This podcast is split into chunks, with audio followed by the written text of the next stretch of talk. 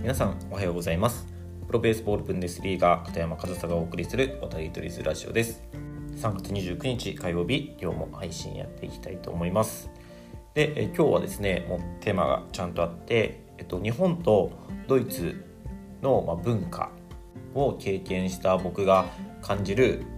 形式的な挨拶による弊害っていうテーマでちょっとお話ししていきたいなというふうに思います。形式的な挨拶による弊害です。でその弊害っていうのは何なのかというものをね先に結論から言ってしまうと形式的な挨拶形ばっかし気にした挨拶をしていると気持ちが伝わらなくなるんですよね。そこにちゃんと感謝の気持ちがあってもなくても形として挨拶は同じものに見えてしまうからそこに気持ちが相手に伝わりにくくなってしまうというふうに僕は感じたんですよ。でまあその詳細とか背景みたいなものをちょっとこれからお話ししようと思うんですけど、まあ、日本ってその文化的にその特にスポーツとかあとは武道とかそういったものの文化的に礼に始まり礼に終わるっていう文化があるじゃないですか。で僕それ自体は素晴らしい文化だと思います。それを否定するつもりは1ミリもありません。ただそれをその形だけこだわってやっている挨拶っていうのにもうだんだん意味を感じなくなってくるし多分皆さんも経験あると思うんですけど例えば野球部とかがグラウンドにいて誰か大人、まあ、学校の先生だったり関係者だったり誰かが来客があった時に一応練習をやめて全員でその人の方を向いて、え気をつけをして帽子を取って「こんにちは」って挨拶をする。その挨拶に何て言えばいいんですかね。挨拶を感じますか？挨拶を感じますか？っていうとちょっと伝わりにくいかなと思いますけど何て言うんですかね。そのそういう挨拶された側は誰と挨拶したかわからないような挨拶と同じ状況でも近くを通った時に「あこんにちは」ってちゃんとあなたに向けて挨拶してますよっていう挨拶。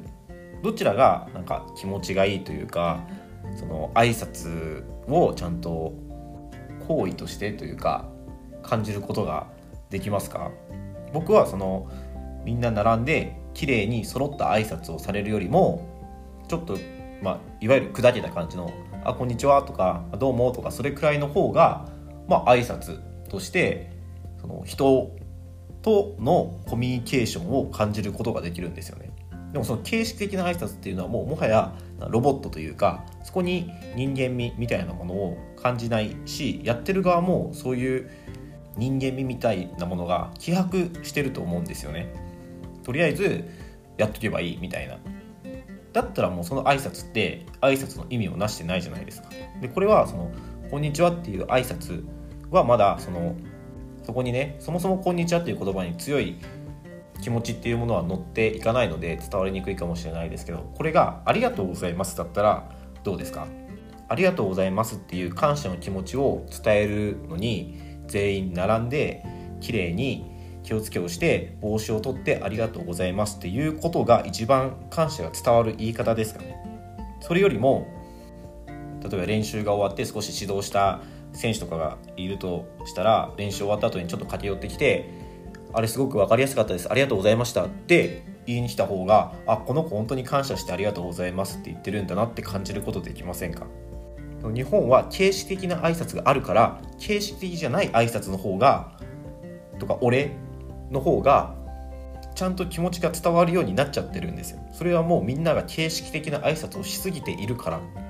その形式的な挨拶にちゃんと気持ちが伝わるやり方とかそういったものがあればいいんですけどそれって結構難しいんですよね。そこで個性とか人間味を出すことがその団体行動としてあまり求められないから。でもその挨拶とかお礼とかっていうのはその個人の人間味みたいなものが伝わった方がちゃんと気持ちは伝わると思うんですよ。でこれを僕が感じすごく感じるのがドイツはそういう形式的な挨拶なんてないんですよね。誰が来たからといって練習をやめて ハローとか Guten Tag とかそういった挨拶をするわけないですし、まあ、そもそも試合始まる前にね全員並んで礼みたいなことももちろんないのでそういう形式的な挨拶ってないんですよ。だからこそ彼らが誰かに「ダンケ」ってありがとうなんですけど「ダンケ」っていう時は「ありがとう」っていう気持ちがあるから言ってるんですよ。で僕もその練習をねしてその時に練習する時にプランを決めたりあとはバッティングピッチャーをしたりノックを打ったりっていうことをすると練習終わりにその選手が駆け寄ってきたり近寄ってきて「ありがとう」とかバッティングピッチャーありがとうとか今日のプランよかったよありがとうとかノック打ってくれてありがとうとか声かけてくれるんですよ。それにあ本当にありがとうって思って言ってくれてるんだっていうのを感じるんですよね。それと比べてそれと比べるのもちょっとあれですけど例えば野球教室とかに行ってはい、野球教室終わりました。じゃあその中学生とかがね横に並んで今日は短い時間でもたくさん学びました。ありがとうございました。礼ありがとうございました。みたいなその形式的な挨拶。もちろんそのありがとうございましたを僕も受け取りはするんですけどどちらが気持ちが伝わっているかということを正直に伝えると個人的に来てありがとうって言ってくれた方が僕は嬉しいなと。そのありがとうっていう気持ちは伝わるなっていうふうに感じるんですよ。でもその日本でもねそういう子たまにいますしそういう人ももちろんたまにいますけどけどやっぱりその形式的な挨拶がある分もうあそこで挨拶したからもうあそこでみんなでありがとうございますって言ったからもう終わりみたいなね。まあ本当に伝えたいのであればまたね駆け寄っていって声をかけたりまた質問したりっていうのはあると思うんですけどその形式的な挨拶によるその本当にありがとうって思ってる子もその気持ちが伝わらないっていうかねその形式的な挨拶っていうのがある意味その気持ちを伝える上での弊害をもたらしているんじゃないかなというふうに思うというか僕自身がちょっと肌で感じたことを今日はちょっとお話ししてみました。その、ね、だからといってその挨拶をする必要がないとかその礼をする必要がないとかいうつもりはないですけどその最初に言ったわざわざ練習を止めて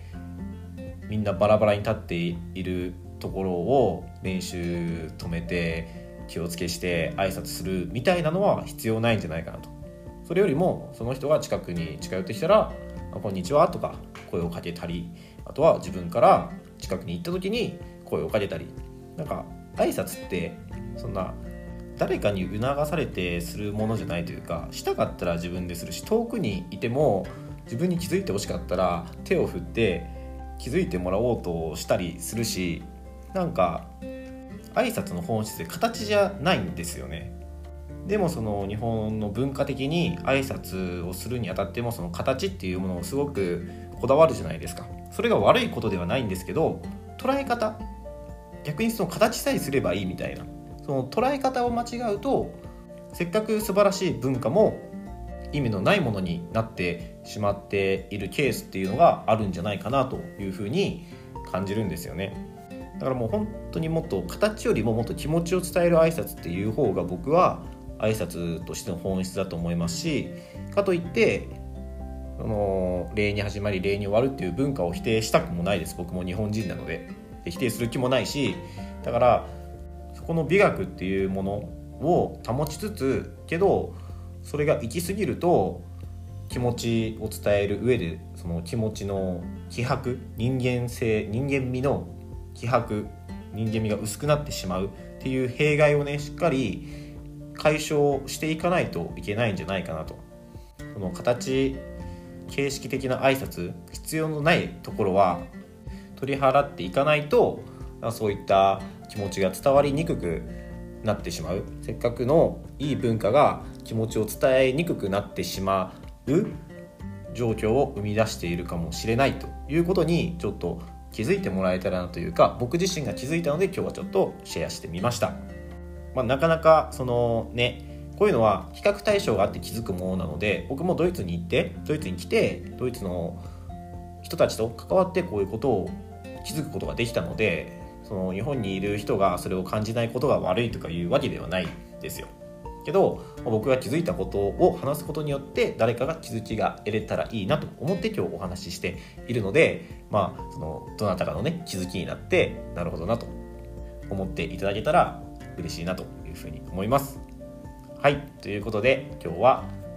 形式的な挨拶による弊害という話をさせていただきました。今日も最後までお聴きいただきありがとうございました。片山和沙でした。